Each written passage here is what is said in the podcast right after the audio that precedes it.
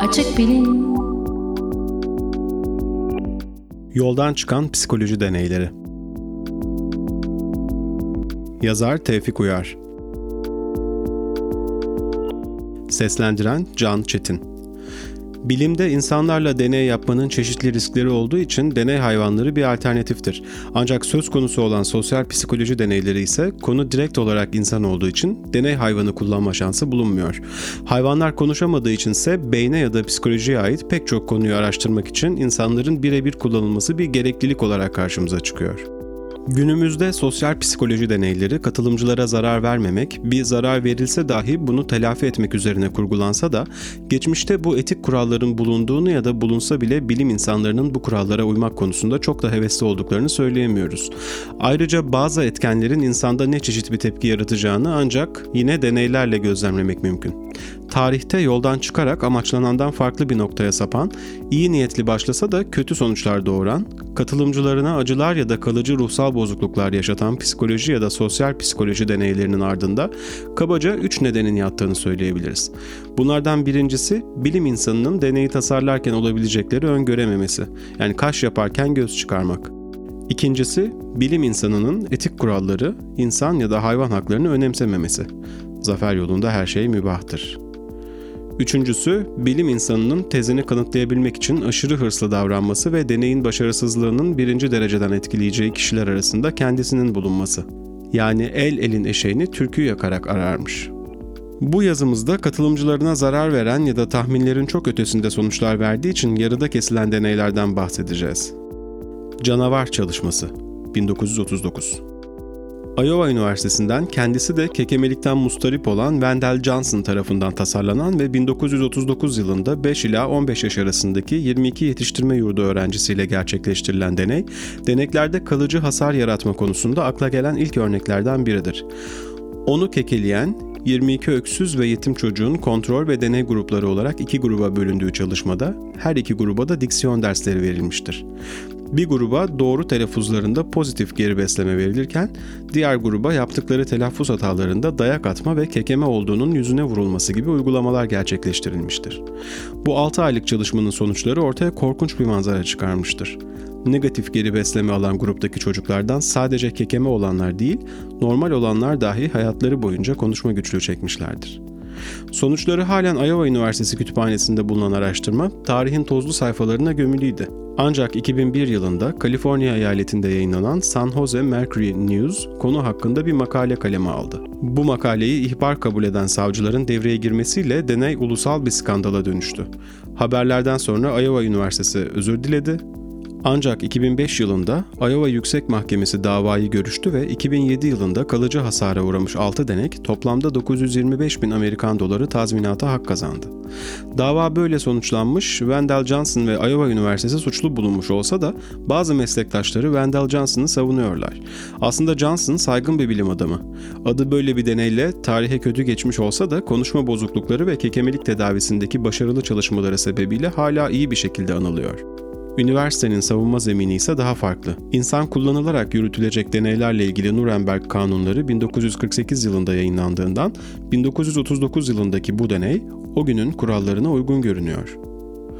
Milgram deneyi 1963 1963 yılında Yale Üniversitesi'nde Profesör Stanley Milgram tarafından tasarlanan deney, insanların belli bir rol altında anonimleşerek kendi kimliklerinden sıyrılacağını ortaya koymayı amaçlıyordu. Denekler gazete ilanları ve posta yoluyla bulundular ve 20 ila 50 yaşları arasında toplumun her kesiminden erkekler seçildi. Katılımcılara grubun öğretici ve öğrenci olarak iki gruba bölündüğü bilgisi verildi. Oysa öğrenci tekti ve tüm katılımcılar öğretici olarak görev yapacaktı. Tabii ki deneklerin bundan haberleri yoktu. Zira öğrenci bir işbirlikçiydi ve iyi rol yapabilen bir muhasebeciydi. Denekler rastgele verilen kağıtlardan öğretmen yazanın şans eseri kendilerine geldiğine inandırıldıktan sonra öğretmen ve öğrenci birbirini duyabilecek ancak göremeyecek şekilde ayrı odalara alınıyordu. Deney gözlemcisi ki yine bir işbirlikçiydi, gri bir laboratuvar önlüğü giyen, sert ve hissiz bir biyoloji öğretmeni rolündeydi. Deney başlamadan önce öğretmene 45 voltluk bir elektrik şoku uygulanarak öğrenciye uygulayacağı sandığı şokun neye benzediği hakkında bir fikir verilmiş oluyordu. Öğretmene daha sonra öğrenciye öğretmesi amacıyla sözcük çiftlerinden oluşan bir liste veriliyor. Öğretmen de bu listeyi öğrencilere bir kere okuyarak işe başlıyordu. Ardından öğretmen listeyi oluşturan sözcük çiftlerinin ilk sözcüklerini teker teker okuyor. Okuduğu her sözcük için öğrenciye 4 adet seçenek sunuyor. Öğrenci de bu seçenekler arasında doğru olduğunu düşündüğü cevabı bildirmek için bir cevap düğmesine basıyordu. Verdiği cevap doğruysa öğretmen sonraki sözcük çiftine geçiyordu. Cevap yanlış ise her yanlış cevap sonucu giderek artan elektrik şoklarına maruz kalıyordu. Aslında elektrik verildikçe çığlık atılan, önceden kaydedilmiş bir kaset aracılığıyla öyle olduğu sanısı veriliyordu. Voltajın birkaç defa artırılmasından sonra işbirlikçi, kendisini yan odadaki denekten ayıran duvarı yumruklamaya başlıyordu. Deneyin sürümlerinden biri, işbirlikçi deneyin gerçek deneye bir kalp rahatsızlığı olduğunu söylemesi gibi ek bir özellik taşıyordu. Birkaç defa yumrukladıktan ve kalp rahatsızlığını hatırlattıktan sonra ise artık sorulara cevap vermemeye ve şikayette bulunmaya başlıyordu. Bu noktada pek çok denek öğrencinin ne halde olduğunu öğrenmek için deneyi durdurmak istediğini ifade etti. Kimi denekler 135 voltta durup deneyin amacını sorgulamaya başladı ama bunların çoğu sonuçlardan sorumlu tutulmayacaklarına dair güvence aldıktan sonra devam etti. Denek herhangi bir noktada deneyi durdurma isteği ifade ettiği zaman kendisine sırasıyla şu sözlü uyarılarda bulunuluyordu. Lütfen devam edin. Deney için devam etmeniz gerekiyor.'' devam etmeniz kesinlikle çok önemli. Başka seçeneğiniz yok, devam etmek zorundasınız.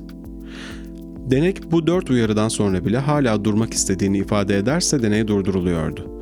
Tersi durumda ise deney ancak denek en yüksek şok olan 450 voltu 3 kere ard arda uyguladıktan sonra durduruluyordu.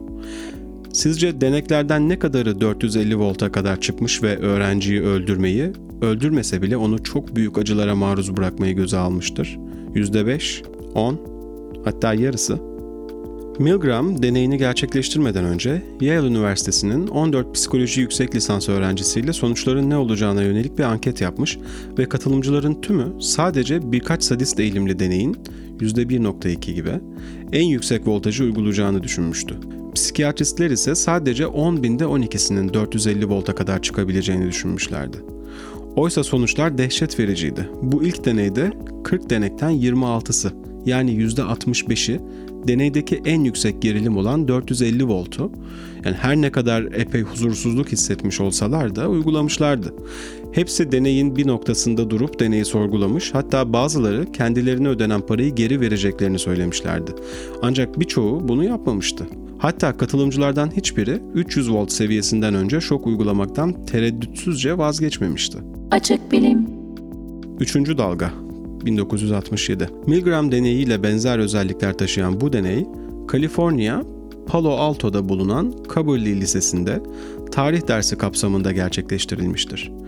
Nazi Almanyası konusu kapsamında gerçekleştirilen uygulamanın amacı, demokratik toplumların dahi faşizme meyilli olduklarını anlatmayı amaçlamış ve aslında deneyin sahibi tarih öğretmeni Ron Jones bir bakıma bunu kanıtlamıştır da.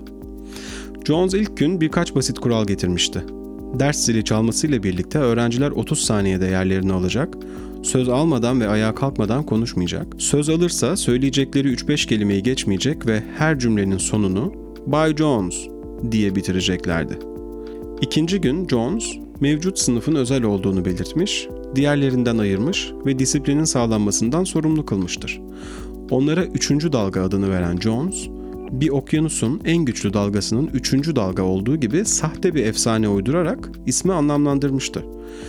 Bu gruba Nazi selamını öğreten Jones, bu grup öğrencilerinin sadece sınıfta değil, dışarıda dahi birbirlerini bu şekilde selamlamalarını emretmişti. Öğrenciler bu kurala istisnasız uymuşlardı. Üçüncü gün Jones deneyin kapsamını büyüterek okula yaymıştı. Gün başında 30 öğrencilik sınıf 13 katılımcı ile beraber 43'e yükselmiştir. Öğrencilerin hepsi derslerine hevesle sarılmaya başlamış, katılımlarında artış olmuştur. Ron Jones'un konuyla ilgili kendisinin kaleme almış olduğu makalede belirttiğine göre kimi öğrenciler ilk defa adam akıllı bir şey öğrendiklerini beyan etmişler ve hatta Bay Jones niçin diğer konuları da bize böyle öğretmiyorsunuz şeklinde sitem etmişlerdir. Kendilerine bir üye kartı düzenleyen öğrenciler bir de logo tasarlayarak kurumsallaşmışlardır ve grup üyesi olmayan öğrencileri sınıfa sokmamışlardır. Yeni üye bulma koşul ve kurallarının da belirlendiği 3. günün sonunda toplam katılımcı sayısı 200'ü bulmuştur. Gün içerisinde bazı grup üyeleri diğer grup üyelerini kurallara uymadıkları gerekçesiyle jurnallemeye başlamışlardır. Dördüncü gün Jones, öğrencilerin projeye haddinden fazla dahil olduklarını, disiplin kurallarına görülmemiş bir liyakatle bağlandıklarını fark edince olayların kontrolden çıkacağını sezerek deneyi durdurmuştur. Ancak bunu yaparken bu hareketin ulusal bir hareket olduğunu, ertesi gün yani cuma günü başbakanlıktan bir açıklama yapılacağını belirterek yapmıştır. Ertesi gün vaat ettiği gibi sınıfa bir televizyon getiren Jones, birkaç dakika karıncalı ekran izlettikten sonra gerçeği açıklamış. Bunun Nazi rejimi dersi kapsamında faşizmi anlatmak için yaptığını belirtmiş. Hemen ardından bir Nazi belgeseli izleterek amacını doğrulamıştır. Çocukların olayı velilerine söylemesinden sonra gerçekleşenler ilginçtir. Bir haham velilerin kaygılarını iletmek için Jones'u aramıştır. Jones amacını anlattıktan sonra haham, velilerin kaygılarını giderme sözü vermiş hatta deneyin bir parçası olmuştur. En nihayetinde deney sonlanmış ve deneyin okul yönetimince duyulmasından sonra Jones çalıştığı okuldan kovulmuştur ama kovulma gerekçesinin bu deney olduğu resmi olarak belirtilmemiştir. Ron Jones'un 3. dalga deneyi 2008 yılında Alman yapımı Die Welle adlı filmde işlenerek beyaz perdeye aktarılmıştır. Zimbardo Hapishane Deneyi 1971 Zimbardo deneyi beyaz perdeye de farklı şekillerde yansımış olan bir deneyi konu alır. 1971 yılında Stanford Üniversitesi ve Amerika Deniz Kuvvetleri ile ortaklaşa gerçekleştirilen bu deneyi kabaca özetlersek, hiçbir psikolojik sorunu bulunmayan sıradan insanların bir deney için hapishane ortamına sokulmaları ve gardiyan ve mahkum olarak ikiye bölünmeleri sonrasında neler olduğu incelenmiştir. Asıl amaç kişilerin sosyal rollerine nasıl ve ne kadar kolay uyum sağladıklarını gözlemleyebilmektir ancak çok başka sonuçlar doğurmuştur. Stanford Üniversitesi'ne ait bir binanın altında kurulan hapishane benzeri odalarda gerçekleştirilen deneyde mahkumlar daha ilk günden edilgen, gardiyanlarsa daha ilk günden agresif olmak üzere rollerine çok çabuk bir şekilde uyum sağlamışlardır. İkinci günden itibaren deney öngörülenden daha fazla duygusal şiddet barındırmaya başlamış ve iki hafta olarak planlanan deney 6. gününde mecburen sona erdirilmiştir. Zimbardo deneyi öngörülen sınırların dışına çıkıp deneklerine tehlikeli ve psikolojik olarak hasar veren bir duruma gelmiştir. Mahkumların ikisi daha deneyin başında zorunlu olarak deneyden ayrılmışlardır. Birçok mahkum duygusal olarak travma geçirirken, gardiyanların üçte biri gerçek sadistik eğilim sergilemekten yargılanmıştır. Konuyla ilgili müdahalede bulunulmamasından dolayı eleştirilen Philip Zimbardo, bir gözlemci bulunması halinde deneyin gerçek sonuçlar vermeyeceğini düşündüğünden gözlemci bulundurulmadığını ve müdahalede bulunulmadığını belirtmiştir. David Reimer vakası 1966 Tarihte bir vaka daha var ki yukarıda saydığımız deneylerden birçok yönüyle ayrılmaktadır. Fakat yine de bir bilim insanının hatasının ya da hırsının hastayı ya da deneyi nerelere sürükleyebileceğini göstermesi açısından manidardır. Ayrıca söz konusu deney 12 yıl kadar uzun sürmüş, psikoloji sınırlarını aşmış ve çeşitli ameliyatları ve hormon tedavilerini de içermiştir. 22 Ağustos 1965 yılında Kanada'da ikiz kardeşi Brian Reimer ile birlikte dünyaya gelen David Reimer adındaki erkek çocuk 8 aylıkken ailesi tarafından sünnet ettirilmek istenmiş, sünnet sırasında kazara penisi yanmış ve hasar görmüştür. Profesyonel destek almak isteyen aile, Baltimore'daki John Hopkins Hastanesi'ne televizyondaki bir programda cinsiyet konuları tartışılırken tanıdıkları ve gayet bilgili gördükleri psikolog John Money'e başvurmuşlardır. Psikolog John Money, durumu dinledikten ve inceledikten sonra aileyi bebeğin cinsiyetini değiştirmek üzere yönlendirmiş ve bu seçeneğin kesinlikle daha iyi olacağını söylemiştir. Ancak John Money, cinsiyetin doğuştan gelmediği ve öğrenilmiş olduğuna yönelik bir teorinin taraftarı olduğunu ve bir ikiz kardeşi de bulunduğu için aynı zamanda kontrollü deney olanağı sağlayacak olan David Reimer'i bu teoriyi ispatlamak adına denek olarak kullanmak istediğini itiraf etmemiştir. David'in testisleri 22 aylıkken orşidektomi operasyonuyla alınmıştır ancak henüz yapay bir vajina tesis edilmemiştir. Ona yeni bir isim verilmiştir. Brenda. Vakaya epey vakit ayıran Mani, sosyal öğrenme yoluyla cinsiyetin sağlıklı bir şekilde değiştirilebilmesini garanti altına almak için enteresan uygulamalarda da bulunmuştur. Çocuklukta gerçekleşen seks provalarının cinsiyetin edinilmesinde önemli rolü olduğunu düşünen Mani, kardeşleri cinsiyetlerine göre çeşitli cinsel pozisyonlara sokmuş. Hatta bir kısmını fotoğraflamıştır. Bir başka uygulamada da ikisini de soyarak birbirlerinin cinsel organ farklılıklarını incelemelerini istemiştir. Bir süre için gerçekten de şirin, küçük bir kız çocuğu gibi davranan Brenda yani David ve kardeşi için durum süt limanken zamanla durum değişmiştir.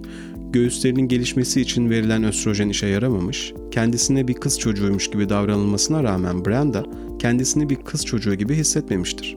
22 aylıkken gerçekleşen operasyondan ergenlik çağına kadar karın bölgesinde tesis edilmiş bir delik aracılığıyla idrarını yapan Brenda, tekrar Baltimore'a götürülürse intihar edeceğini beyan edince ona yapay bir vajina tesis edilmesini isteyen Doktor Money ile ilişkiler kesilmiştir. 13 yaşındayken endokrinolog yani salgı sistemi, hormonal sistem uzmanı ve psikiyatristinin tavsiyesiyle birlikte aile Brenda'ya gerçekleri açıklamıştır. Brenda tekrar David adını almış, bir süre sonra da ameliyatla süreç tersine çevrilmiştir. Ayrıca 1990 yılında Jane Fountain ile evlenmiş, onun üç çocuğuna babalık yapmıştır. Maalesef Reimer kardeşler için hayat mutlu bitmemiştir. Mani'nin terapi uygulamalarından kaynaklanıp kaynaklanmadığı bilinmiyor ancak şizofreni hastası olan Brian 2002'de aşırı dozda şizofreni ilacı alımı sebebiyle hayatını kaybetmiştir.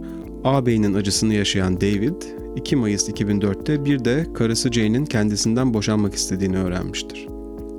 5 Mayıs 2004'te henüz 38 yaşındayken kendi kafasına kurşun sıkmak suretiyle intihar etmiştir. Brian'ın sahip olduğu şizofreninin ve David'in intiharının sebebinin kesin olarak Money'nin uygulamaları olduğu iddia edilemez. Her şeyden önce David, sünnet uygulaması sırasında cinsel organını kaybettiği için daha 8 aylıkken ruh sağlığı açısından olası bir olumsuz geleceğe aday olmuştur. Ancak burada doktorun hastasını taraftarı olduğu bir teori uğruna denek olarak kullanması David Reimer'i yazımızın konusu haline getirmiştir. Açık Bilim 14. sayı Aralık 2012